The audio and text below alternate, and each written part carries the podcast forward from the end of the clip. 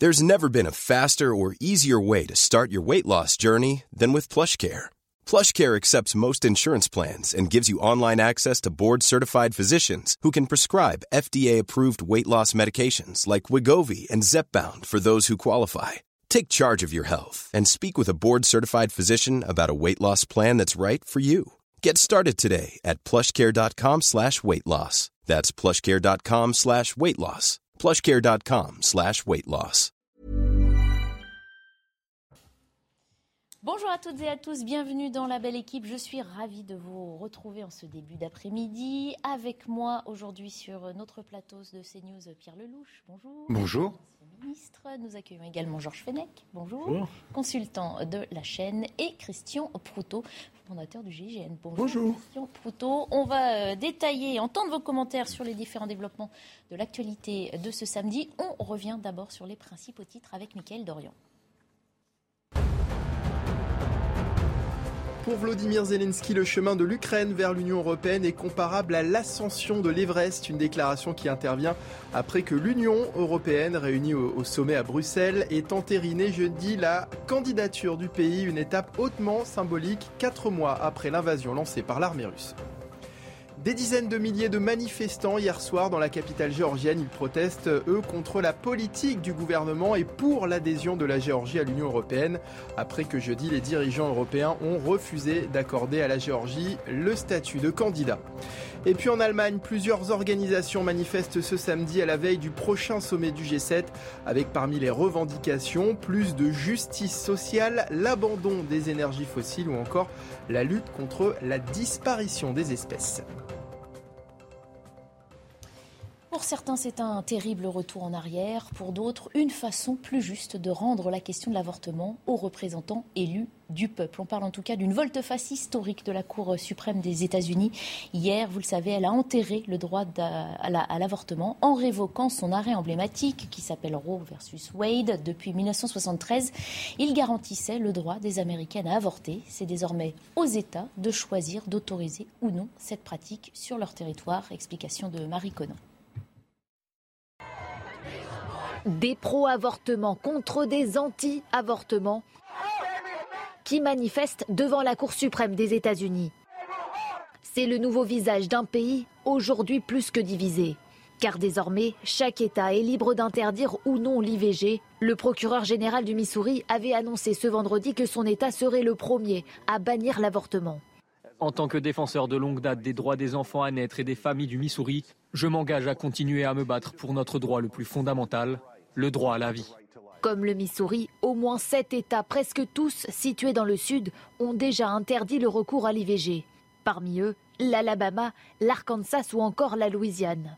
Au total, une dizaine prévoit de le faire. Le président Joe Biden a lui qualifié d'erreur tragique la décision des juges. La Cour a fait ce qu'elle n'avait jamais fait auparavant. Elle a privé expressément un droit constitutionnel, privé tant d'Américaines qui bénéficiaient de ce droit. Un juge de la Cour suprême veut même aller plus loin en revoyant le droit à la contraception et au mariage pour tous pour éventuellement les annuler comme l'IVG.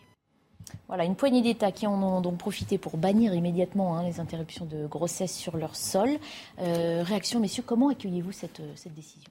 Bah, Ça fait très très longtemps. Euh, l'arrêt en question, euh, Roe versus Wade de 73, n'a jamais été admis par une euh, par tout le milieu évangéliste, euh, la droite dure du Parti républicain, et ça fait 50 ans qu'ils se battent contre. Aujourd'hui, vous avez 13 États qui, ont, qui avaient déjà mis en place des lois cliquées, qui, dès lors que la Cour suprême changeait la jurisprudence, pouvaient interdire, c'est ce qui se passe dans 13 États, d'ores et déjà l'avortement. Il y aura 13 autres États qui vont prendre à peu près la même position avec certaines qualifications en cas de viol, en cas d'inceste.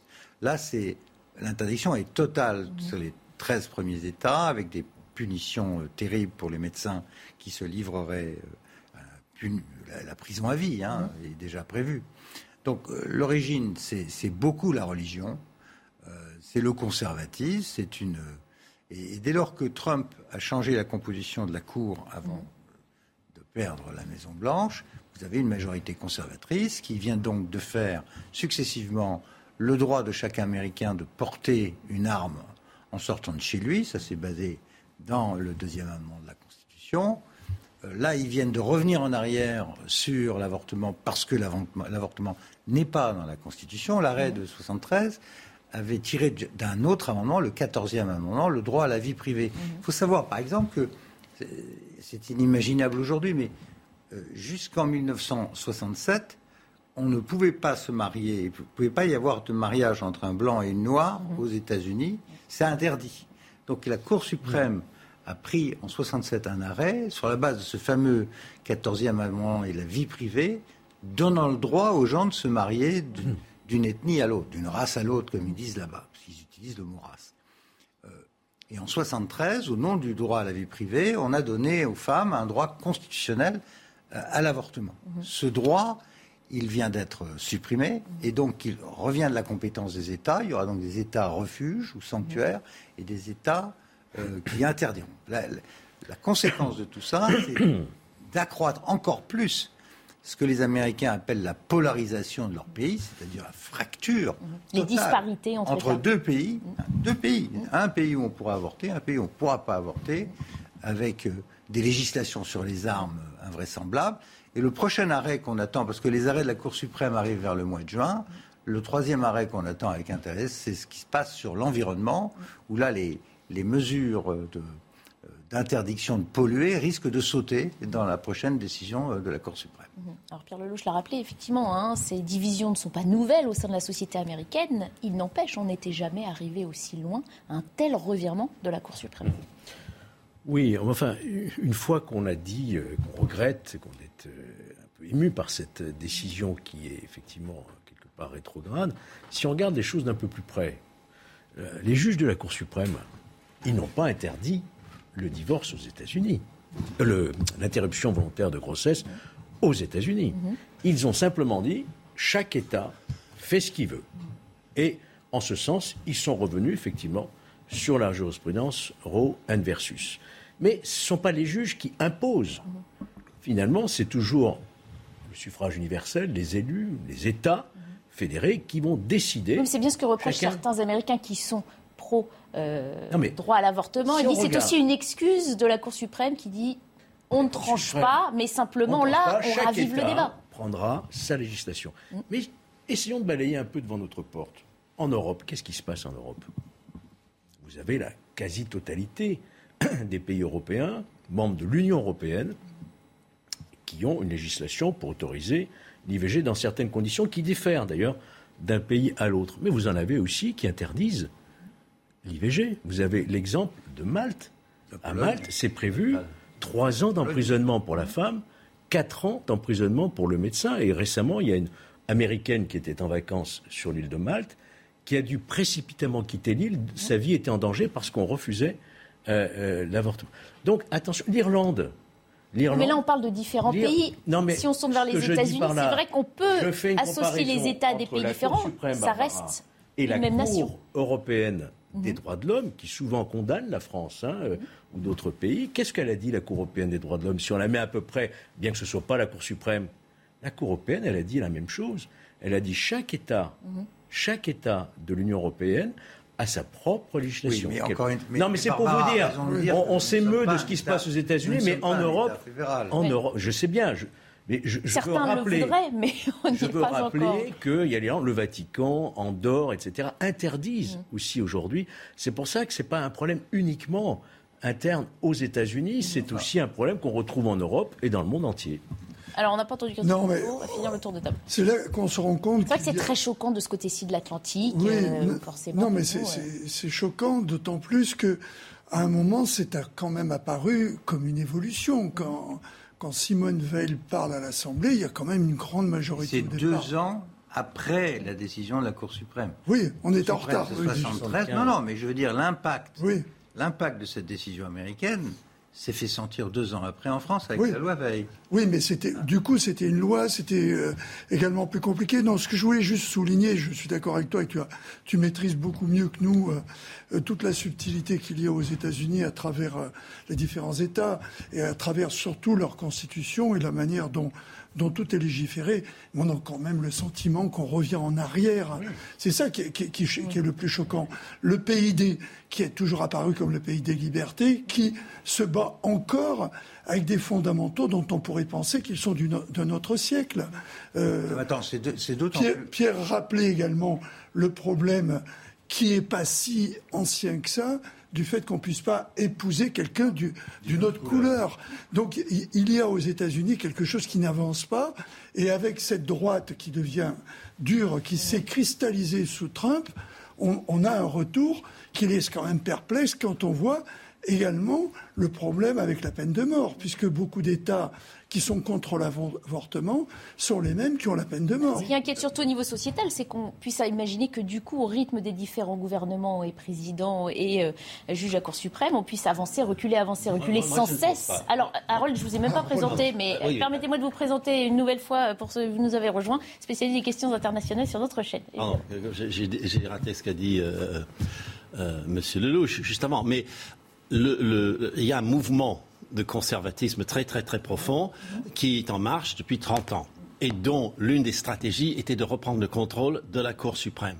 Et ça, ça date d'avant Trump, bien avant Trump. Mais Trump n'a pas rachevé. Et donc lui est arrivé et les, étoiles se sont alignées. Il y a eu deux, euh, trois départs et il a pu aligner trois juges en même temps.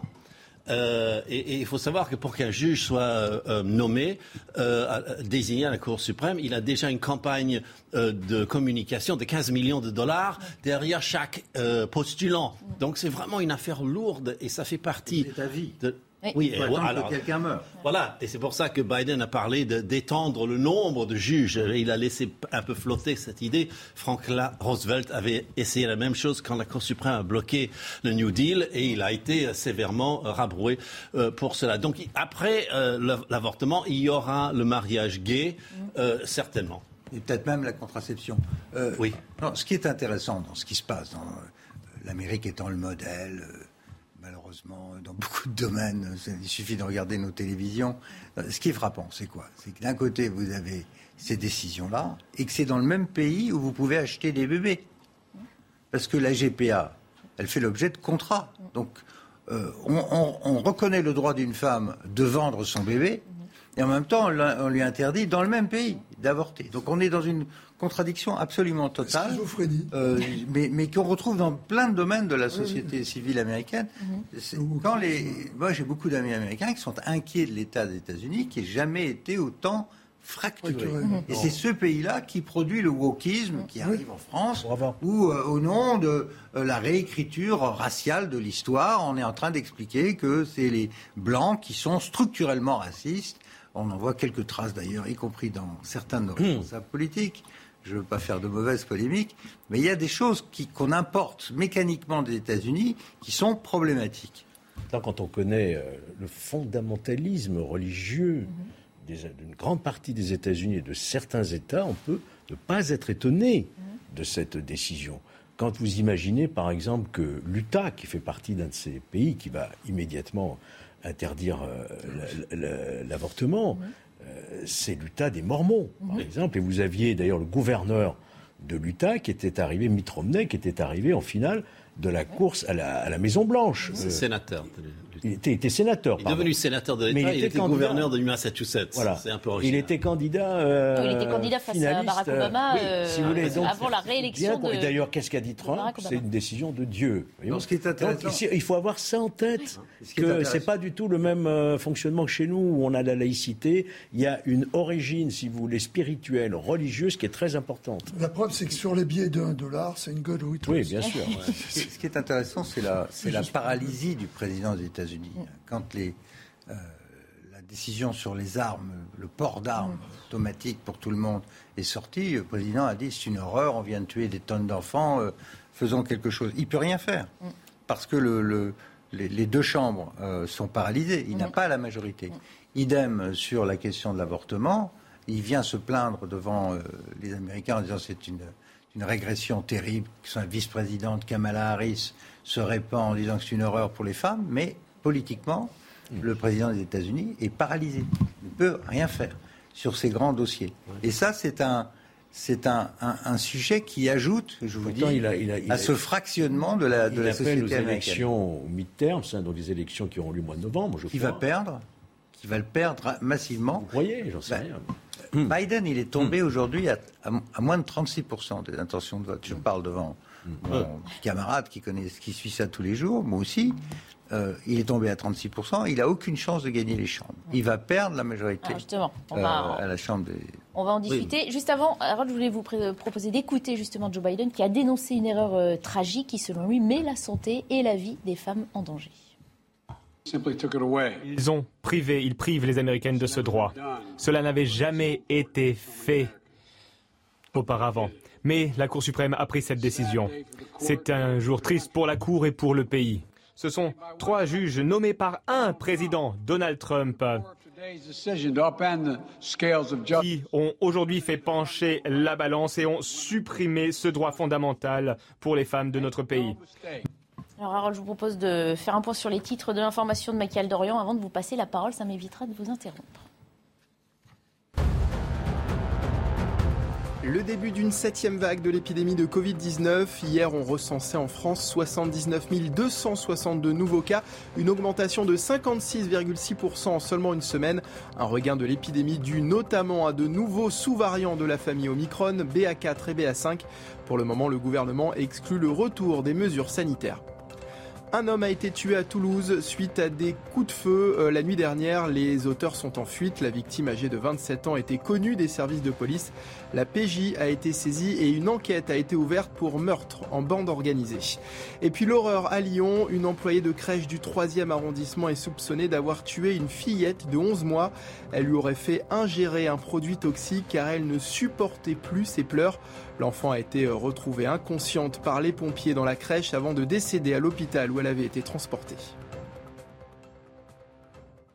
Harold Iman voulait intervenir évidemment et c'est votre point de vue qui nous intéresse sur, l'Amérique. On disait encore le débat n'est pas euh, nouveau, euh, mais encore une fois on a l'impression qu'on a franchi un cap Est-ce que l'Amérique a, changé depuis On a franchi un cap parce que là, c'est le résultat d'un militantisme qui est de, trois décennies mhm. qui a porté ses fruits. Euh, Donald Trump n'est juste, euh, est juste la personne qui est venue à la fin. Parce qu'il y a 30 ans, vous, vous l'auriez cherché sur ces dossiers-là, vous le trouveriez euh, dans un cocktail bar, dans un de ces hôtels. il n'était pas intéressé. Mais il a changé. Donc, c'est le, fruit de ce long militantisme. Et quand Biden dit, le président Biden dit bah, de voter pour les démocrates pour stopper ça, L'idée, euh, c'est qu'il y ait une loi fédérale qui euh, euh, garantit ce droit à l'avortement partout, qui sera évidemment rapportée à la Cour suprême pour repasser par le même, la même lessiveuse. Maintenant, un, un point sur les trois juges qu'a nommé euh, Donald Trump. Tous les trois sont passés devant le Sénat et la Chambre et tous les trois ont dit on va vivre avec Roe versus Wade. On ne touche pas à cette loi. L'avortement est légal. C'est la loi suprême de ce pays. Et tout est sur vidéo. Et ils ont donc le droit de changer d'avis. Ah bah, sait ce qu'on voit. Alors, il n'y a pas de loi qui vous interdit de changer d'avis. Alors, on y va. Et c'est ce qui s'est passé. Il y a une espèce de trahison de la parole. Bon, ils auraient été quand même, euh, je pense, ils auraient peut-être pu être nommés, même s'ils avaient dit qu'ils ne voulaient pas Roe versus Wade. Mais voilà, c'est un peu comme ça, ce, jeu de relations publiques euh, à l'américaine moderne. Alors justement, vous évoquez ces, fameuses élections un demi-mandat, puisque c'est ça, Joe Biden appelle les Américains à se prononcer. On parle des armes à feu, c'est vrai que c'est un nouveau combat politique aussi qui s'offre là à Joe Biden sur les armes à feu, sur l'avortement par rapport à ces élections du mois de novembre. Ça passe pas. Ça passe pas parce que la société est fracturée complètement et, il ne va pas gagner l'élection là-dessus. Hein. Euh, en réalité, il est, il est, il est démonétisé. On parle là des sujets les deux plus clivants hein, de la société américaine. les armes, pas tellement. les, les, armes, il y en a 400 millions. 400 millions d'armes, comment vous allez faire pour désarmer les États-Unis? On n'est même pas question. La question, c'est de savoir si on met des contrôles sur ceux hmm. qui les achètent. Sur l'âge, non, mais il y a sur l'âge, sur le type euh, d'armes également. Je lisais hier dans le New York Times, il y a une société qui est une sorte de Kofinoga euh, américaine qui vend les armes à crédit euh, et qu'on peut acheter par la poste. Donc, je crois que non, ce qui est inquiétant, je vais vous dire, c'est vraiment la, la, fracture interne de ce pays qui prétend être le leader du monde, qui prétend diriger le monde libre et qui est profondément divisé sur euh, tout un tas de sujets, euh, euh, sur l'immigration, sur sa culture, sur ses origines. Et, on le voit à répétition dans ce genre de dans ce genre d'affaires. Moi, ça m'inquiète. Mm. Parce que le monde a besoin d'une Amérique saine et en bonne santé, surtout avec ce qui est en train de se passer en Russie, en Chine et ailleurs. Et je suis inquiet de, l'état de la démocratie américaine, de la, du fractionnement du pays, de, de la dérive de ses institutions. On a, on a, avec un système de découpage des circonscriptions qui fait qu'en fait le pays est bloqué mhm. en deux camps, irrémédiablement divisés en comparant les États à des pays, on va peut-être y arriver finalement à euh, scinder tellement la société américaine qu'elle va se diviser en, plusieurs pays. On a déjà eu ça en 1860, en 1865, 617 000 morts dans la guerre civile. Et c'était surtout le nord contre le sud, mais il y avait aussi des sudistes qui sont partis dans le nord pour se battre du côté des nordistes, c'était une vraie guerre civile et c'est encore un traumatisme aujourd'hui. Et quand vous lisez ce que je fais tous les étés, euh, l'histoire de comment est arrivée la guerre civile américaine dans, les années 1850 qui ont précédé, vous voyez des similitudes et là, ça glace le sang, mhm. véritablement. Je, suis une chose qui, quand on, se penche sur ce pays, qui trouble vraiment, c'est et auquel on ne pense pas trop parce que c'est des choses déjà on a assez de nos problèmes, c'est la crise des, des, opiacés et des morts par opiacés aux États-Unis et qui prouve un trouble profond de la société. Il y a 100 000 overdoses. et décès par, par opiacés aux États-Unis, avec une, une, complicité des groupes pharmaceutiques. C'est des choses qui, qui sont complètement invraisemblables. Tu as, tu as 50 000, 45 000 Américains qui meurent euh, d'armes à feu par an, équivalent de tous les morts de la guerre de Vietnam chaque année, et 100 000 autres qui meurent euh, avec, la, avec de surconsommation de drogue. C'est un pays qui est, profondément. Euh, drogue légale, hein, de drogue vendue en pharmacie. Oui, oui, voilà, c'est ça. En tout cas, ce qui est certain, c'est que cette décision de la, Cour suprême a un impact mondial. Hein. Vous avez vu toutes les réactions au niveau européen. Et si j'ai bien compris, le gouvernement français propose d'inscrire dans la Constitution, pour éviter tout risque, le droit à l'avortement. On l'évoque dans un instant et surtout, on commentera hein, cette euh, proposition d'Aurore Berger. D'abord, on se quitte euh, quelques minutes et puis on reprend sur les conséquences eh bien, de cette euh, décision de la Cour suprême américaine. En tout cas, dans la société française, ça fait réagir. Tu as raison de revenir à la de retour dans la belle équipe, on commente hein, cette décision de la Cour suprême des États-Unis qui laisse aux États désormais euh, le choix d'interdire ou d'autoriser euh, la pratique de l'avortement sur son territoire. évidemment, de notre côté de l'Atlantique, cette décision euh, choque. Nous sommes plus habitués à finalement avoir un avis plus mesuré, va-t-on dire, euh, à l'échelle de la population qu'aux États-Unis. Euh, regardez la réaction d'Emmanuel Macron. L'avortement est un droit fondamental pour toutes les femmes, dit le président de la République. Il faut le protéger. J'exprime ma solidarité avec les femmes dont les libertés sont aujourd'hui remises en cause par la Cour suprême des États-Unis. Tweet également euh, de notre première ministre. Un jour sombre, dit Elisabeth Borne, pour les droits des femmes. Solidarité totale avec toutes celles aux États-Unis et dans le monde. Nous ne lâcherons rien pour nos droits jamais. Et pour faire avancer euh, peut-être un peu plus les choses, je vous propose d'écouter la proposition d'Aurore Berger, chef de file des députés La République en marche. C'est une décision catastrophique pour les femmes. Dans le monde, vous avez euh, une femme qui meurt toutes les neuf minutes, toutes les neuf minutes, parce qu'un avortement a été euh, mal pratiqué euh, de manière non sécurisée. Ça appelle aussi à ce que nous, nous prenions en France des dispositions pour qu'on ne puisse pas avoir demain des revirements qui pourraient exister. C'est la raison pour laquelle, dès aujourd'hui, avec mon groupe, nous allons déposer une proposition de loi constitutionnelle pour inscrire le respect de l'IVG dans notre Constitution. Malheureusement, rien n'est impossible et que les droits des femmes sont toujours des droits qui sont fragiles et qui sont régulièrement remis en cause. Je vois dans les nouveaux députés euh, qui euh, sont installés depuis cette semaine, notamment du Rassemblement national, des députés qui sont des opposants farouches à l'accès euh, des femmes à l'IVG. Et je pense qu'il ne faut prendre aucun risque en la matière et donc le sécuriser en l'inscrivant dans le marbre de notre Constitution. Vous savez que ce sera beaucoup plus difficile, évidemment, demain de le changer. On ne change pas la Constitution comme on change la loi. Et je crois que c'est une garantie qu'on doit donner aux femmes. D'ailleurs, si de telles dispositions avaient pu être prises aux États-Unis, par exemple sous la présidence de Barack Obama, cette décision de la Cour suprême n'aurait pas pu intervenir. Voilà, Aurore Berger, je corrige, présidente du groupe Renaissance à l'Assemblée nationale. On sent la commune inquiétude. Pierre Lelouch, on disait tout à l'heure, on est très. Euh, on, observe beaucoup ce qui se passe aux États-Unis. En général, ça arrive chez nous, et là, on se dit, tiens, peut-être ah bah, qu'on est menacé. On sent surtout le coup politique. Ah. Parce que voilà un, voilà un texte qui devrait faire. Euh, l'unanimité. Ça tombe bien, on en cherche en ce moment. Et Mme Berger, elle a sauté Pour faire diversion, sur la bêtise de la Cour suprême américaine en disant on va constitutionnaliser le droit à l'avortement en France. Sauf que, sauf que nous n'avons pas la même histoire que les États-Unis. La laïcité, la loi de 1905 protège la France contre un retour en arrière. C'est Mme Badinter qui l'a dit très clairement. Et je vais vous dire quelque chose de mieux que les gens ont oublié. Au début du premier mandat de M. Macron, la gauche, et notamment les insoumis, avaient demandé la, constitu- la constitutionnalisation du droit, une modification constitutionnelle pour inscrire le droit à l'avortement dans la Constitution. Et savez-vous ce qu'avait dit à l'époque Madame Buzyn, ministre Je de la sens que vous Santé allez nous le rappeler. Eh bien, je vais vous le dire. Je ne pense pas qu'il soit nécessaire de constitutionnaliser l'IGV. La Constitution nous protège déjà, c'est ce que je viens de dire. Rien ne sert, nous le savons, d'ajouter des espèces, des faits particuliers à la loi fondamentale, c'est juste, qui par définition se doit être la plus générale possible. L'inflation législative est à éviter à tout prix, a fortiori en matière constitutionnelle.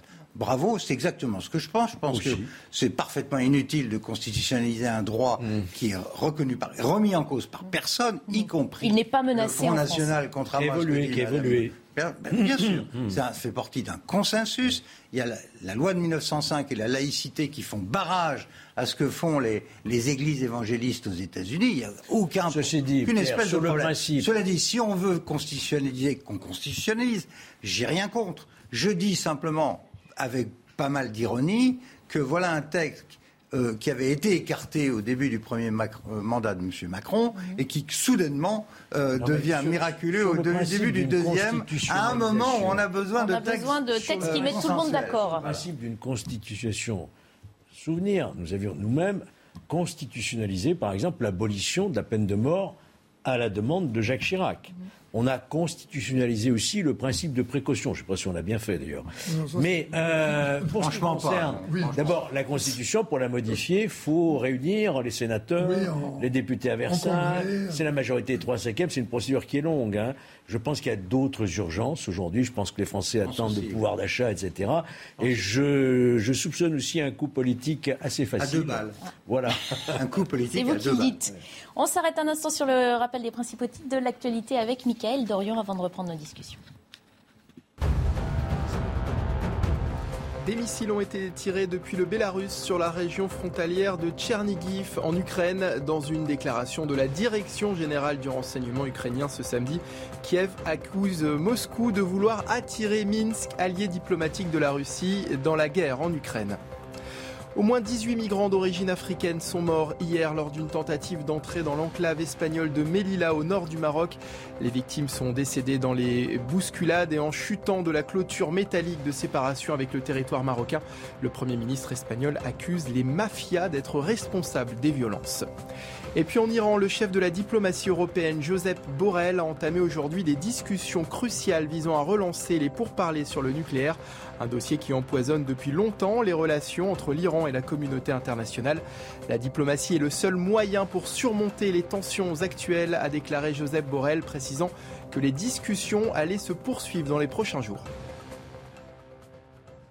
Alors on va poursuivre notre tour de plateau parce que Christian Proutot, euh, Harold Diman nous a peut-être pas entendu, peut-être vous avez moins à dire que sur la décision de la, la Cour suprême américaine, mais, mais pourquoi pas. Christian Proutot, c'est, vous êtes d'accord avec ce que dit euh, Pierre Lelouch? C'est un, un coup d'éclat pour les- trouver un consensus et mettre Non, tout le monde d'accord? sur l'opportunisme euh, politique, euh, Pierre a tout à fait raison. Mais cela dit, nous avons assez d'expérience autour de cette table pour pas forcément en être étonnés. Mais cela dit, l'événement euh, fait que c'était le, c'était pas, c'est presque de bonne guerre. Parce que ce qui nous vient des États-Unis, faut pas oublier, c'est malgré tout, là, ça a été le modèle et pas le bon pendant des années. Beaucoup de choses. Donc cette émotion qui est créée autour de cette décision euh, qui pose vraiment problème amène forcément les, les ou au moins un politique à dire Sauf que attention. comme on l'a dit, au-delà de l'émotion, il n'y a pas de réelle menace euh, Non, sur euh, l'état, a la question de l'avortement euh, dans notre pays. Non, je, je voudrais rappeler une autre chose, qu'à l'époque j'avais fait à la tribune de l'Assemblée d'ailleurs. Parce que je, beaucoup travaillé, nous avons beaucoup travaillé à l'Assemblée sur euh, La loi Veil qui a été modifiée un tas de fois pour des raisons d'ailleurs d'opportunité, de coût politique, à deux balles, les dates, les remboursements, les choses comme ça. Il faut savoir que c'est en 1920 qu'un socialiste, Alexandre Mirand, hein, et en 23, c'est eux qui ont criminalisé l'avortement. C'est la gauche qui l'a criminalisé. Et pourquoi ils l'ont fait? Bah, Parce qu'on avait perdu un million et demi d'hommes pendant la Première Guerre mondiale et qu'il fallait, repeupler la France et qu'il fallait donc arrêter toute forme de contraception et de propagande anticonceptionnelle, disait la loi de 1920 et 23. Et donc cette loi, la loi Veil, est venue arrêter la pénalisation de l'avortement. Le droit à avorter, il était déjà dans notre droit. Ce qu'on avait, ce qu'on avait pénalisé, c'était cette période où on manquait de bébés en France, parce qu'il y a eu trop de morts. Et, et donc il n'y a jamais eu il n'y a jamais eu de combat religieux autour de cette affaire, ce qui est le cas aux États-Unis. Parce que la loi de 1905 nous a toujours protégés. Et je pense que ces points d'histoire méritent d'être un tout petit peu rappelés au moment où on va, on va voir maintenant les parlementaires s'écharper autour de qui a inventé quoi en matière de constitutionnalisation. C'est, comme le disait Georges, c'est un tout petit peu pathétique. On a sur les bras une crise économique, une crise énergétique majeure, une rentrée extrêmement difficile. Mais bon, on va se servir de ce machin-là pour euh, pour donner. ou pas, hein, c'est ce qu'on. alors qu'il n'y a aucun risque en France, quoi. Qu'on s'émeuve de ce qui se passe aux États-Unis, je suis le premier à le faire. Mais qu'on aille dire qu'on va importer ça, non. Allez, Georges Fenech, et puis après on. On peut dire quand même, sans risque d'être mal compris, que l'avortement c'est jamais une bonne nouvelle? Mhm. Bien sûr.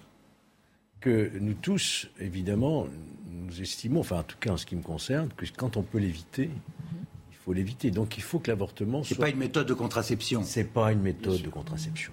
Et je pense qu'on a une législation aujourd'hui qui encadre parfaitement la durée, le moment, la, notion de la caution de, détresse sociale d'une femme également. Ça n'est pas à la carte. C'est ça que je suis en train de dire. Je veux dire, c'est quelque chose qui, moi, ne, ne me réjouit pas particulièrement quand une femme en arrive à devoir avorter. Et je crois que elle-même, c'est une douleur indicible. Mhm. Hein. Donc il ne faut pas se réjouir non plus de la liberté. Je ne crois pas qu'il y ait des pays qui, autorisent librement l'avortement dans n'importe quelle condition. Il y a aussi des médecins qui font jouer des clauses de conscience. Mhm. Donc on est sur des sujets qui touchent à l'intime, qui touchent au sacré, qui touchent à l'homme dans ce qu'il a de plus essentiel. Et il faut éviter les guerres de religion, je dirais. Mhm. On a une avancée considérable depuis la loi Veil qui a été modifiée à plusieurs reprises. Il n'y a pas d'urgence et de menace sur cette loi, me semble-t-il. Hein. Au-delà de l'opportunisme que vous avez euh, dénoncé, est-ce que ce n'est pas aussi une façon de remettre en avant aussi ce que, prône la France par rapport aussi à certains autres pays européens, de montrer qu'elle est toujours ce pays euh, des libertés, qu'elle autorise des choses et qu'au nom de cela, il faut enfoncer encore un petit peu plus le clou pour que justement on se détache euh, d'autres législations. Ça peut être sur l'avortement comme pour d'autres. Non, mais c'est là où on se dit que la force de la loi telle qu'elle a été votée pourrait ne pas être aussi euh, efficace qu'on pourrait le penser. Et c'est là où je rejoins tout à fait Georges et Pierre, c'est que justement, la loi française, normalement, protège de ça, sans qu'il soit utile d'aller jusqu'à la constitutionnalisation, qui me paraît être exagéré d'un coup de circonstance euh, qui n'ira pas Il faudrait constitutionnaliser l'interdiction de la GPA complètement, mm. parce qu'au nom euh, de la protection de la, du droit de la femme, il faut aussi interdire la commercialisation, la marchandisation du, corps, bien sûr. Mmh. Alors justement, c'est pour ça que ça va nous faire rentrer dans des débats encore une fois euh, éthico-religieux. On a la loi française, elle est archi solide sur ces sujets. Nous ne sommes menacés de rien de ce qui se passe aux États-Unis parce qu'on n'a pas, pas, la même histoire. C'est le même débat sur le wokisme ou sur l'esclavage. On n'a pas construit, nous, en France, connaît bien ça. On n'a pas eu de guerre civile autour de l'esclavage en France. On n'avait pas d'esclaves en France. C'est une autre histoire. Donc à quoi bon ressortir des thèmes importés des États-Unis pour ensuite arriver à des, mauvais mélanges, à des erreurs en permanence euh, qui fourvoient le pays dans des débats qui n'ont pas lieu d'être? Il n'y a pas de débat sur l'avortement en France. Et on va faire euh, ressortir de plateau Harold Diman. Merci beaucoup Harold d'avoir participé à ce premier euh, long débat de notre belle équipe euh, du jour. Le droit à l'avortement qui recule aux États-Unis, qui fait craindre d'ailleurs la remise en cause d'autres droits comme le mariage pour tous. En France, on se mobilise aujourd'hui justement pour défendre l'ensemble de ces droits. C'est la marche des fiertés qui a lieu à Paris et ailleurs. On va retrouver dans le cortège parisien Thomas Chama. Vous êtes bonjour Thomas, vous êtes en direct du 12e arrondissement de Paris défilé euh, pluvieux à ce que j'aperçois derrière vous.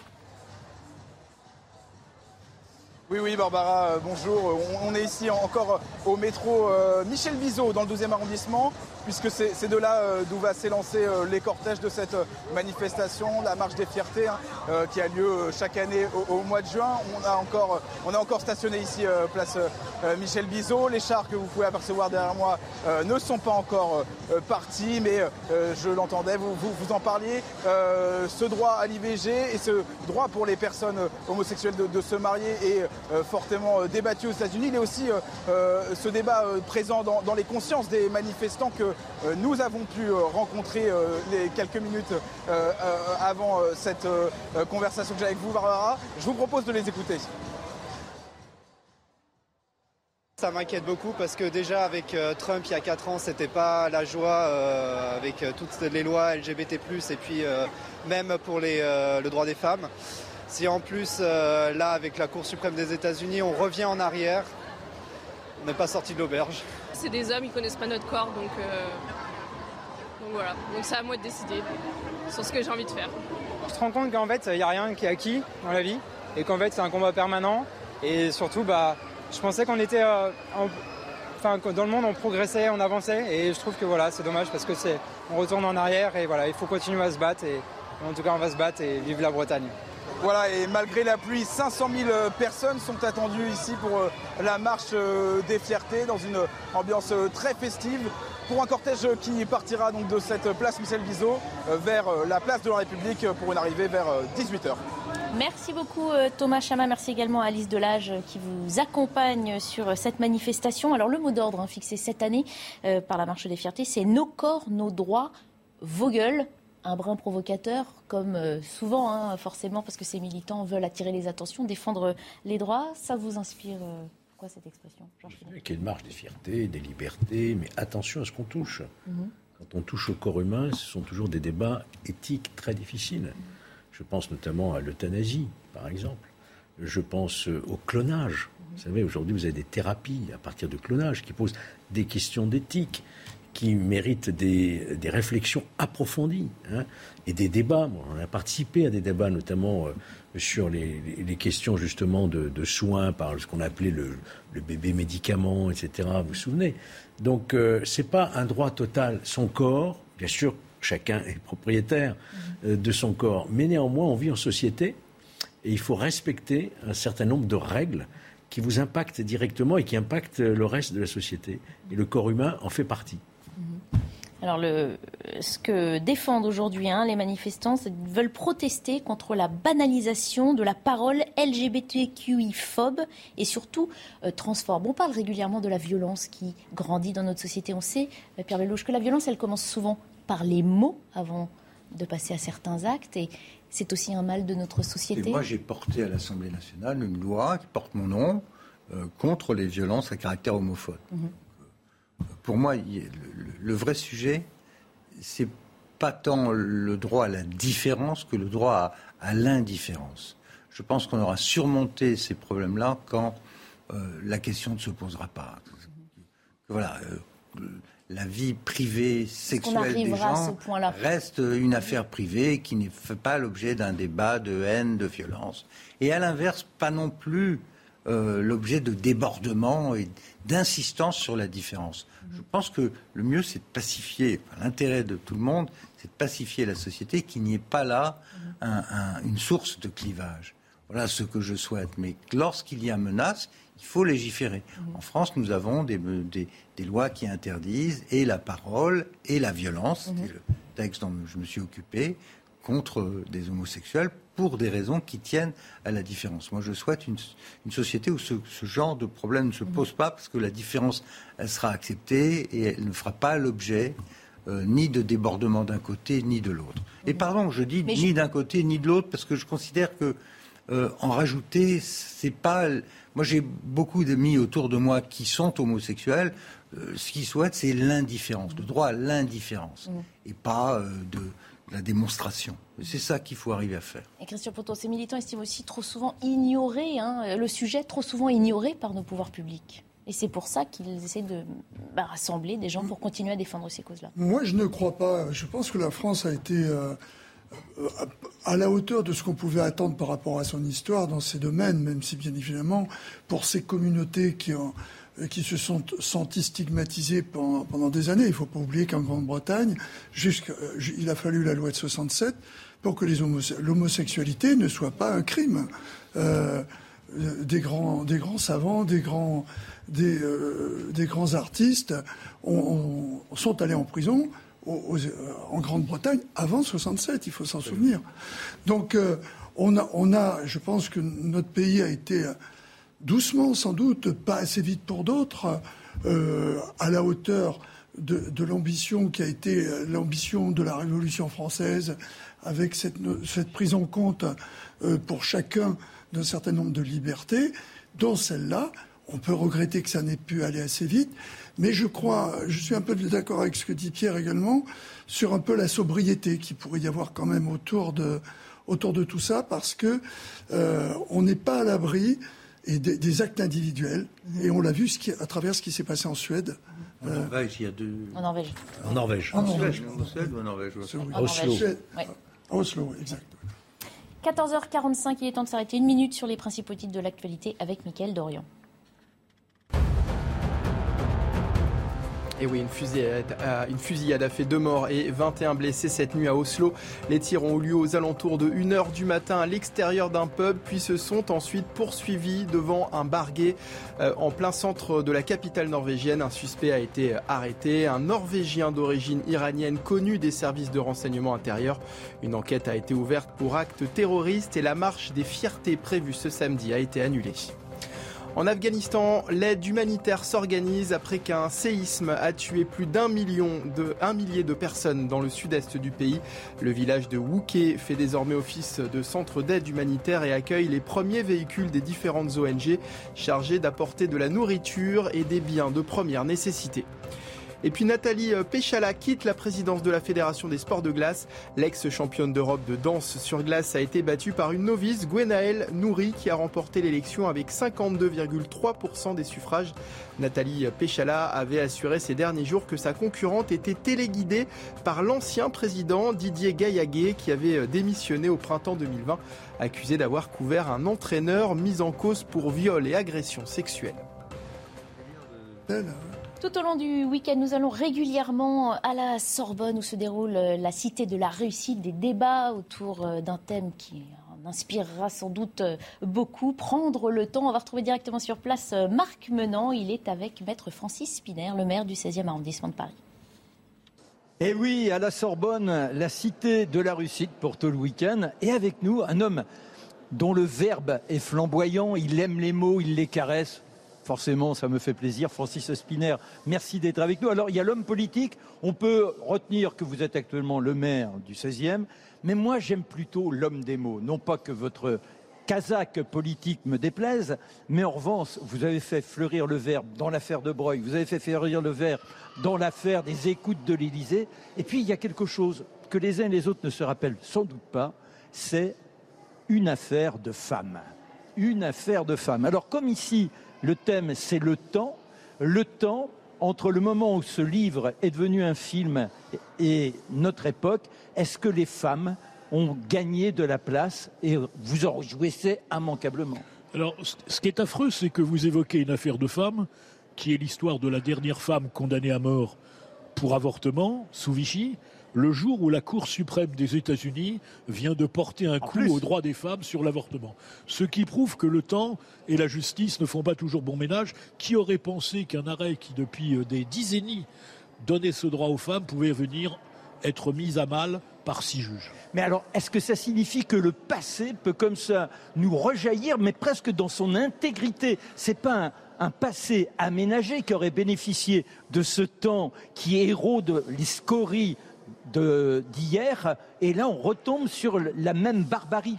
On retombe effectivement comme si le temps, c'est Hibernatus. Voilà, c'est ça. On, revient à Hibernatus. Les juges de la Cour suprême euh, font comme si ces 50 ans ne s'étaient pas passés et euh, reviennent à des notions qui sont totalement euh, hors du temps. Mais est-ce que ça ne veut pas dire que nous avons tort de nous inspirer si souvent des États-Unis. On a l'impression que c'est le symbole des symboles de la démocratie. Et là, il y a quand même ah un large point d'interrogation qui est affiché. J'adore les Américains. Mhm. J'adore les États-Unis. Je n'ai jamais été un fan des États-Unis. D'ailleurs, un apologue. D'ailleurs, le terme civilisation et États-Unis vont parfois mal ensemble. Euh, donc, euh, en réalité, ce qui est affreux aux États-Unis, c'est justement une société de consumérisme c'est-à-dire que le citoyen devient un consommateur. La GPA qui peut faire l'objet de contrats, euh, l'enfant doit avoir les yeux de telle couleur, euh, s'il y a une malfaçon on pourra le rendre. Euh, c'est un pays de consommateurs. C'est un pays à la fois d'extrême liberté, d'excès, de violence. l'arrêt, car la Cour suprême a rendu deux arrêts, un sur l'avortement, un sur le port d'armes. Et comme a fait remarquer un parlementaire, autant on permettait le port d'armes, les gens portaient des mousquets. Alors on veut bien remettre le mousquet en, à la mode, mais le transport serait un peu plus difficile. Je n'épiloguerai pas sur l'association que l'on peut avoir et une réflexion sur d'un côté le port d'armes et de l'autre côté l'avortement. Alors, néanmoins, essayons de voir comment l'homme de mots aujourd'hui juge la décrépitude de la langue chez nous, avec cette écriture inclusive entre autres. Alors moi, je suis évidemment opposé à l'écriture inclusive. Euh, un jour, en tant que maire, j'ai reçu un appel de candidature. Euh, un CV avec l'écriture inclusive. Et j'ai répondu, quand vous m'enverrez un CV en français, je vous recevrai. Mais il n'est pas autant, Francis Spinner. On voit nombre de mairies qui ont l'indécence de d'écrire leur parno en écriture inclusive. Alors, la question que vous posez, elle est plus vaste. C'est l'éducation, mhm. c'est la culture. Quelle éducation, quelle culture on veut donner? Et dans ces cas-là, c'est à l'État de prendre ses responsabilités et de dire, dans la sphère publique, l'État, les collectivités locales ont interdiction d'utiliser l'écriture inclusive. Et pourquoi uniquement dans la sphère publique? C'est quelque chose qui m'agace. Hein. Quand on dit pourquoi ne pas avoir quelque chose de plus intransigeant, de dire dorénavant cette, euh, cette offense à notre culture, à ce qui nous donne l'amplitude de la pensée, à savoir les mots, eh bien il faut les restaurer dans leur splendeur. Alors, écoutez, vous êtes un homme de liberté. Oui. Et donc la liberté, j'adore cette phrase d'André Malraux qui disait il faut aimer la liberté même quand elle a les mains sales. Voilà. Donc euh, si certains veulent s'égarer dans l'écriture inclusive dans la sphère privée, c'est leur liberté, c'est un mauvais usage de la liberté, c'est une faute de goût, mais si on devait sanctionner les fautes de goût, les prisons seraient pleines. D'accord, il n'en reste pas moins que il y avait des langues qui étaient les langues de la roture, comme l'argot, qui étaient des langues qui, à la limite, se permettait la fantaisie de la créativité sur notre point central qui est le verbe, mais il y avait, je dirais, une resplendissance. L'argot faisait fleurir les métaphores. L'argot était une poésie. Voilà. L'écriture inclusive est une ânerie. Voilà, c'est une ânerie. Alors, peut-on tolérer une ânerie? Oh, Écoutez. Même au nom de vive les mains propres ou les mains sales. Non, mais c'est très idéologique. Mhm. Et donc ça fait partie de la liberté de penser, car on a le droit de penser mal, on a le droit de penser faux, à partir du moment où cette pensée ne contrevient pas aux lois de la République. Donc, les lois de la République, à vous de vous en occuper en tant qu'homme politique, et si vous pouvez quand même avoir une influence sur vos collègues, ça serait une bonne chose en la matière. Regardez la loi Toubon. Oui. Elle n'est pas respectée. Elle prévoit des sanctions. Parfait, merci beaucoup Francis Spinner. Merci. Et n'oubliez pas, parce que ça, ça peut être repris, un livre, Une affaire de femme. Il est bientôt 15h, bienvenue si vous nous rejoignez sur CNews. Nous sommes toujours en compagnie de Georges Fenech, de Christian Proutot et de Pierre Lelouch. On s'arrête une minute sur les, les principaux titres de l'actualité de ce samedi avec Michael Dorian et puis on poursuit nos débats. De nouveaux affrontements en Équateur pour la deuxième journée consécutive. Des heurts ont éclaté autour du Parlement à Quito entre manifestants et forces de l'ordre. Le président Guillermo Lasso a dénoncé une tentative de coup d'État. Il appelle la communauté internationale à agir. Actuellement, près de 14 000 manifestants sont mobilisés dans tout le pays pour protester contre la hausse du coût de la vie et exiger notamment une baisse des prix des carburants. Hier, Shanghai n'a enregistré aucun nouveau cas de Covid-19. Il n'y a pas eu de cas confirmés de Covid-19 transmis localement et pas de nouvelles infections asymptomatiques locales à Shanghai le 24 juin, a annoncé euh, ce matin la ville chinoise dans un communiqué. Une première depuis début mars et la réapparition de l'épidémie dans la ville donnant lieu à plusieurs mois de confinement et de restrictions. Et puis un navire de la marine américaine a été retrouvé près de 7000 mètres de profondeur au large des Philippines. Un destroyer qui devient ainsi l'épave la plus profonde jamais localisée. Le Samibi a sombré pendant une bataille au large de l'île de Samar le 25 octobre 1944 lorsque les forces américaines tentaient de libérer les Philippines, alors colonie des États-Unis sous occupation japonaise. On avait commencé à l'oublier, mais il sait se rappeler à notre souvenir. Elle sait d'ailleurs. La Covid est de retour. Certains parlent d'une septième vague. Depuis maintenant trois semaines, le nombre de cas augmente dans le pays. Alors, faut-il réinstaurer des mesures plus contraignantes comme le port du masque dans certaines conditions, par exemple? C'est en tout cas ce que demandent plusieurs scientifiques, à l'instar d'Alain Fischer. Nous sommes allés vous poser la question. Précision de Quentin Gribel. Parmi les Français que nous avons interrogés, les réponses sont quasiment unanimes. Si l'épidémie euh, repart, oui, je suis pour euh, le retour du masque. Je pense qu'il est préférable de le garder, de le conserver encore. Mieux vaut prévenir que guérir. Donc ouais, je pense que dès maintenant, il faudrait euh, commencer à mieux porter le masque. Car le Covid gagne à nouveau du terrain en France depuis trois semaines. Près de 80 000 cas positifs ont été détectés hier, soit une hausse de plus de 56% en 7 jours. Et les hospitalisations augmentent elles aussi. Alors pour faire face à cette nouvelle vague naissante, le gouvernement en appelle à la responsabilité des Français et invite les plus fragiles à recevoir une deuxième dose de rappel, un message qui semble avoir été bien reçu. Il y a une très nette augmentation euh, du, nombre de, demandes de vaccination en pharmacie. Euh, ça fait suite à une forte hausse du nombre de tests euh, antigéniques et donc c'est le signe que nos concitoyens craignent cette, ce qui se ressemble à une nouvelle vague. Le gouvernement exclut pour l'instant de nouvelles contraintes. L'état d'urgence sanitaire, qui permet le retour de mesures restrictives, est toujours en vigueur. Il devait prendre fin le 31 juillet, mais un texte est d'ores et déjà prévu pour le prolonger. On vient de l'entendre, certains Français hein, sont donc prêts à remettre le masque. Certains ne, l'ont d'ailleurs jamais quitté, hein, on l'a tous constaté dans la rue. Et vous, messieurs, prêts à revivre ce qu'on a vécu? Ben Moi, je remets, oui. C'est depuis quelques jours, je le remets, ah. dans, les, dans, les, lieux publics, oui. Euh. C'est la remontée des cas qui vous alerte Ah bah oui, les chiffres sont éloquents. Hein. Je mhm. crois qu'il ne faut pas, faut pas rigoler avec ça. Il y a énormément de, énormément de victimes qui continuent à mourir, donc euh, il faut faire très attention. Pourtant, on nous dit qu'on est normalement mieux protégé aujourd'hui, que ce virus, malgré les vagues, euh, est de moins en moins virulent. Et c'est l'été, donc il y a moins de. Les gens sont plus à l'extérieur. Il, il, y a plein de bonnes raisons de, d'éviter cette discipline qui est très désagréable, mais je pense que lorsqu'on est dans des lieux à forte densité, un supermarché par exemple, il vaut mieux se protéger. Christian Proto. Moi, j'ai toujours été perplexe sur les mesures préventives que l'on nous a imposées par rapport à la connaissance que l'on est censé maîtriser actuellement sur les virus.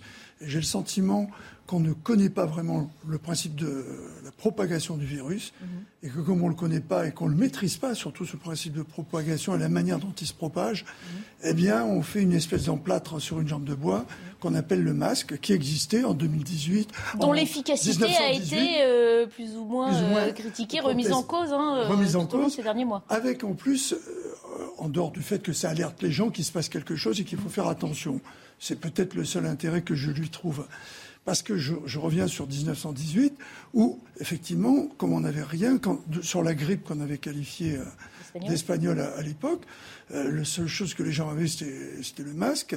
Donc on n'a pas vraiment évolué. La seule chose qui a été efficace, c'est la vaccination. Et là, je crois, en plus, plus c'est beaucoup plus médical à mon avis, que, que le masque. Juste une, une, dernière chose sur le masque. Après, les gens, ils peuvent faire comme le dit Pierre. Hein. Ils peuvent faire ce qu'ils veulent. Ils peuvent se trimballer avec un masque, un scaphandre autonome, ce qu'ils veulent. Ça ne me gêne pas. Moi, je connais tellement d'exemples où dans la même famille, alors qu'en couple, l'un là et l'autre là pas, que je me pose des problèmes sur La question qu'il y a derrière, c'est effectivement, est-ce que le gouvernement doit imposer des mesures sanitaires ou est-on maintenant tous informés suffisamment pour prendre des décisions librement non, Je crois que les... là, il va devoir. À côté de la, de la, responsabilité individuelle qui doit être mm -hmm. nôtre, à chacun d'entre nous, le masque ou pas le masque, moi j'aurais tendance effectivement à le porter, notamment dans les transports publics, mm -hmm. dans les lieux vraiment où il y a de l'affluence. Euh, le gouvernement euh, va devoir effectivement euh, reprendre la main à un certain moment. Mais est-il obligé de le euh, faire On a parlé savez... de la faire confiance aux Français, je me souviens tout non, début non, de cette crise sanitaire, pour dire on aurait dû le faire plus ou moins, c'était pas une bonne mais idée. Vous avez vu qu'il ne devrait pas tirer les enseignements de cette, cette période-là? Oui, on peut en tirer les enseignements, mais vous avez bien vu qu'il y a aussi un avant-projet de loi mm -hmm. qui est dans les cartons pour Alors, établir justement. le pass sanitaire oui. aux frontières. Mm. Est-ce qu'on ne doit pas effectivement se protéger, protéger nos Alors, frontières Alors on va le dire très clairement, le gouvernement français effectivement envisagerait de recourir au pass sanitaire à l'arrivée dans l'Hexagone. En Corse et dans euh, l'outre-mer. Euh, c'est un document qui a été publié sur le site Atlantico, dont l'authenticité a été confirmée hein, oui. euh, à nos confrères de l'AFP. Oui. Encore une fois, si c'est un projet de loi, est-ce que c'est seulement envisageable avec cette nouvelle Assemblée non, aussi? Ça, c'est est... la question dans la question. Ouais. Oui, ça, ça ne relève pas de l'Assemblée, puisque les lois sont déjà votées. Il s'agit de les, les mettre en, vigueur. Il y a, il y a, il y a un état d'urgence sanitaire avec des... Par ordonnance, oui. Bien mmh. entendu. Euh, les, les... Non, ce qui, ce qui m'inquiète, c'est qu'il n'y a plus de ministre de la Santé et qu'il y a une espèce de flou artistique, alors que nous allons recevoir pas loin de 100 millions de touristes euh, dans l'année, mais là, à l'été, on va avoir plusieurs dizaines de millions. Mmh. Faire attention. Donc, mmh. euh, je pense qu'il ne serait pas inutile de faire un bilan précis de là où on en est et ensuite de prendre des mesures. Je crois que les, les mesures de sûreté minimale, contrairement à ce que dit euh, Christian, sont indispensables et les gens les plus vulnérables doivent passer par la case deuxième ou troisième vaccination au plus vite. Parce bah, on est... est... déjà à la quatrième, vous savez, hein, quatrième pour beaucoup. Hein. Vous savez, euh, les études montrent que, euh, contrairement à 1918, où il y a eu 50 millions de morts quand même, mm -hmm. là, on a économisé 20 millions de vies grâce à la vaccination. Mm -hmm. Donc il faut mettre en place un système de rappel des vaccinations au plus vite et puis renouveler les messages à la, prudence pour nos concitoyens. Et puis, euh, malgré le problème économique du tourisme, s'assurer qu'on ne rentre pas en France euh, euh, dans des conditions où il y a... Est-ce que ce n'est pas paradoxal justement ce que vous dites Puisqu'on est dans des vagues de rappel des vagues de rappel euh, pour, euh, de vaccination hein, et qu'on est de mieux en mieux protégé. Oui, mais beaucoup de gens euh, pourquoi faudrait-il réinstaurer des mesures pour justement. Non, mais en fait, la vérité, c'est que beaucoup de gens n'ont pas fait leur rappel. Euh, tout simplement parce que c'est pas agréable. Mm -hmm. Il peut y avoir des séquelles, des fatigues, des. Alors pendant longtemps, on n'a pas eu le choix de le faire oui, ou pas le faire. Secondaires. Oui, oui, il, y et il y a beaucoup de gens qui retardent. C'est allé mieux. On a été, on a été contraint de, de, de le faire. Oui, mais, peu de gens y ont mais échappé. la troisième et quatrième vaccination, surtout qui sont qui touchent les populations les plus à risque, mm -hmm. elles sont plus ou moins bien faites parce que les gens ont vu que ça, la situation s'était améliorée. Et donc, c'est pas fait en réalité. Vous allez dans les centres de vaccination, euh, jusqu'à ces derniers jours, il n'y avait pas de, il y avait pas de queue. Mmh. Je pense qu'il faut euh, inciter les gens à aller se faire vacciner à nouveau et prendre les mesures euh, minimales. Et puis aux frontières, ça va être plus compliqué parce qu'on est en pleine période touristique. Euh, là, c'est compliqué, mais il faut quand même s'assurer ce que le pays soit protégé. Mmh. Oui, je, je, je, crois, moi, par contre, par rapport au masque, c'est la question mmh. qu'on posait au départ à tout l'aspect scientifique lié aux découvertes qui ont été faites autour de, de ce Covid et qui ont conduit justement à ce que ça ne soit pas, comme le soulignait euh, Pierre, euh, un désastre humain euh, mmh. plus important. Donc, il y a la vaccination.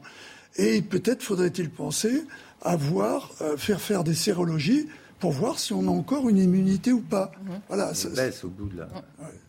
Parce qu'on sait qu'il y a cette baisse de la protection immunitaire qui varie selon, en plus selon le, les personnalités de chacun qui ont le corps qui réagit pas de la même manière. Et puis dans nos tranches d'âge, comparé à Barbara, on a intérêt à, à ne pas laisser. mais là, on a tous remarqué, comme le rappelait Christian Poutou, qu'on n'est pas égaux hein, devant la contraction de cette maladie ou pas, et que c'est pas l'âge qui joue, apparemment. La- l'âge qui joue les sur les conséquences et la gravité, effectivement, des cas.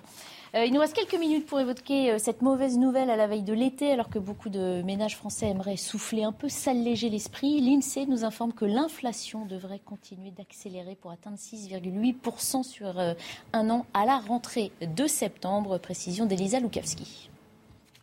Les prévisions de l'INSEE, elles sont euh, pessimistes. L'inflation, qui est la perte du pouvoir d'achat de la monnaie, qui se traduit par une augmentation des prix, devrait atteindre 6,8% à la rentrée en septembre, conséquence du contexte international. Si on regarde sur l'année euh, 2022, d'après les estimations de l'INSEE, eh bien l'inflation, elle aura en moyenne augmenté de 5,5%. Ce niveau de hausse de prix, il est inédit depuis 1985, même s'il demeure moins élevé hein, que dans les autres principales économies euh, de la zone euro. Surtout, eh bien, cette hausse elle a été limitée par les mesures mises en place par l'État en novembre dernier. On pense notamment au bouclier tarifaire hein, sur les prix de l'électricité ou encore du gaz et également à la remise à la pompe pour tout ce qui est euh, carburant. Sans ces coups de pouce de l'État, eh bien, l'INSEE estime que l'inflation elle aurait en moyenne cette année euh, dépassé les 7%. Mais il y a une ombre au tableau, le soutien à la consommation des Français qui a un coût euh, conséquent qui ne fait qu'augmenter la dette publique. Au premier trimestre 2022, cette dette publique, elle a pour la première fois dépassé la barre des 2900 milliards d'euros. Voilà, au total sur l'année, l'inflation atteindra en moyenne 5,5%. hein, c'est du jamais vu depuis 1985. C'est pas Oui, on, on va être plutôt à 7% parce que c'est la moyenne de nos voisins. Je ne vois pas pourquoi on sera en dessous. Donc on va être euh, dans une situation. Moi, je crains, honnêtement, je crains beaucoup, beaucoup la rentrée parce que euh, on va être. euh, Il n'y a aucun signe que malheureusement on se dirige vers un cessez-le-feu. Donc euh, la, contrainte sur l'énergie va être maximum. Il n'y aura plus de pétrole et il n'y aura plus de gaz russe en Europe. Donc il y aura des contraintes sur l'industrie, des contraintes sur le chauffage, des contraintes sur la mobilité, probablement une augmentation continue des prix, et puis ça, ça se répercute dans toute la chaîne de création de valeur. Donc on voit bien que les prix augmentent dans tous les azimuts, pour les matériaux, la construction, dans les supermarchés. Donc on va vers une rentrée qui va être très très compliquée, très très compliquée. pas encore en vacances que. C'est pour ça que tout à l'heure, je disais, une euh, une en parlant d'une loi sur la, con- la- la- la constitutionnalisation de l'avortement qui est très protégée en France, on n'est pas dans la situation des États-Unis, on a vraiment d'autres urgences. Et les chiffres qu'on vous a donnés euh, sur la dette, on va atteindre 3 000 milliards de- d'euros, 120% de PIB, on est juste derrière l'Italie, à un moment où on commence à attaquer les dettes, les dettes publiques. Les spéculateurs vont attaquer l'Italie, ils vont commencer à attaquer l'Italie, ils vont s'intéresser à la France. Et l'écart de taux d'intérêt entre nous et les Allemands risque, il a déjà augmenté, on est à 2,3 de spread. Ça va, ça va, ça, ça croît. Donc on va vers une rentrée très Conséquence compliquée. pour les ménages, je voulais vous montrer, on a aussi euh, les produits alimentaires que les Français commencent à délaisser. hein, ça se voit sur le, les, les volumes de vente. Euh, fromage à la coupe en baisse de moins Oui, 20%. mais Les légumes secs, moins euh, 14,7%. C'est très concret. La viande est en baisse de presque 12% dans les achats des Français. Ça, c'est un vrai souci. Et j'ajoute que c'est le véritable test de la viabilité de cette nouvelle euh, Assemblée nationale qui est là, dans cette question du pouvoir d'achat. Immédiat. Vous allez voir comment. Pour le coup, ça fait consensus aussi, cette question. Non, non, non, non, non, non, revaloriser il y a ceux qui sont pour le, le gel euh, de certains. Sur la Oui. méthode, mais Vous sur avez le ceux but qui à sont atteindre. pour euh, baisser la TVA à 5,5. Vous en avez d'autres qui sont pour une politique pour l'instant du chèque. Vous avez. Je ne sais pas comment on va trouver. SMIC, il y a tout- il y a le toute la SMIC à gamme. 1500, il y a toute la gamme. C'est là, l'épreuve du feu, c'est maintenant, Mmh. si j'ose dire. Cette rentrée, dès le mois de, dès le mois de juillet, comment trouver euh, la solution pour éviter les effets terribles de cette inflation sur les plus modestes Oui, les chèques ne suffiront plus, euh, Christophe. Non, ce sur quoi je veux insister, c'est que ça fait quatre mois que cette guerre a commencé, le 24 février. Nous allons rentrer dans une économie, dans une économie de guerre à la rentrée. Pour l'instant, on, a- est vacances. Comme si on n'avait Les gens rien ont la tête aux vacances, ils partent en vacances, ils vont rentrer, on va être dans une situation d'économie de guerre.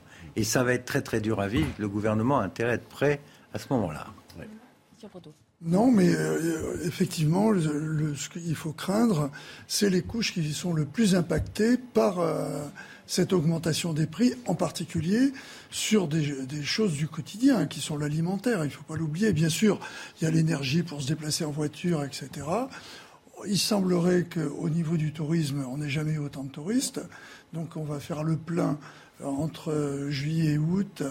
Mais comme euh, en parallèle. pas sûr, si le, que la Covid remonte, il y a certains touristes qui oui, vont si, on, décider de ne pas venir. Si les touristes ne viennent pas. Bon, mais a priori, au niveau des réservations, je voulais dire, mm. je n'anticipais pas non plus sur la, sur la crise sanitaire potentielle, euh, qui d'ailleurs fait démentir tous ceux qui nous parlaient d'une crise qui n'était là qu'hivernale mm. et tout. Donc, j'en reviens à, ma à, mon petit truc qui revient en permanence sur la propagation du virus qu'on ne maîtrise pas. Mm. Là, c'est pas forcément l'été ou l'hiver qui change quelque chose. Mais pour en revenir à l'impact sur sur la vie de, de cette inflation. L'alimentation et l'énergie pour circuler ou pour, se chauffer, là, on impacte. Là, là c'est ce qui risque d'être important et j'espère euh, qui arrivera à avoir un consensus. Euh, je voudrais rappeler à tous ceux qui n'arrêtaient pas de nous parler, qui voulaient euh, tout d'un coup la proportionnelle, ils l'ont là. Hein. Donc on, va, on va voir le résultat. Hein. Et on vous réinvitera pour justement commenter ces résultats. Merci en tout cas à tous les trois d'avoir été nos invités. Fin de la belle équipe. À suivre le rappel des titres de Mickaël Dorian. Et puis vous retrouvez Thierry Cabane à la tête de 90 minutes Info Week-end. Une fusillade a fait deux morts et 21 blessés cette nuit à Oslo. Les tirs ont eu lieu à l'extérieur d'un pub puis se sont ensuite poursuivis devant un bar gay en plein centre de la capitale norvégienne. Un suspect a été arrêté, une enquête a été ouverte pour actes terroristes et la marche des fiertés prévue ce samedi à Oslo a été annulée. En France, Gérald Darmanin a demandé au préfet de renforcer la sécurité autour des rassemblements LGBT.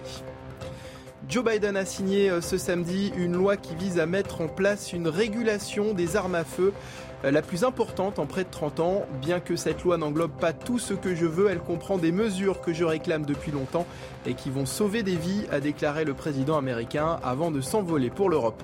Et puis en Iran, le chef de la diplomatie européenne, Joseph Borrell, a entamé aujourd'hui des discussions cruciales visant à relancer les pourparlers sur le nucléaire, un dossier qui empoisonne depuis longtemps les relations de l'Iran avec la communauté internationale.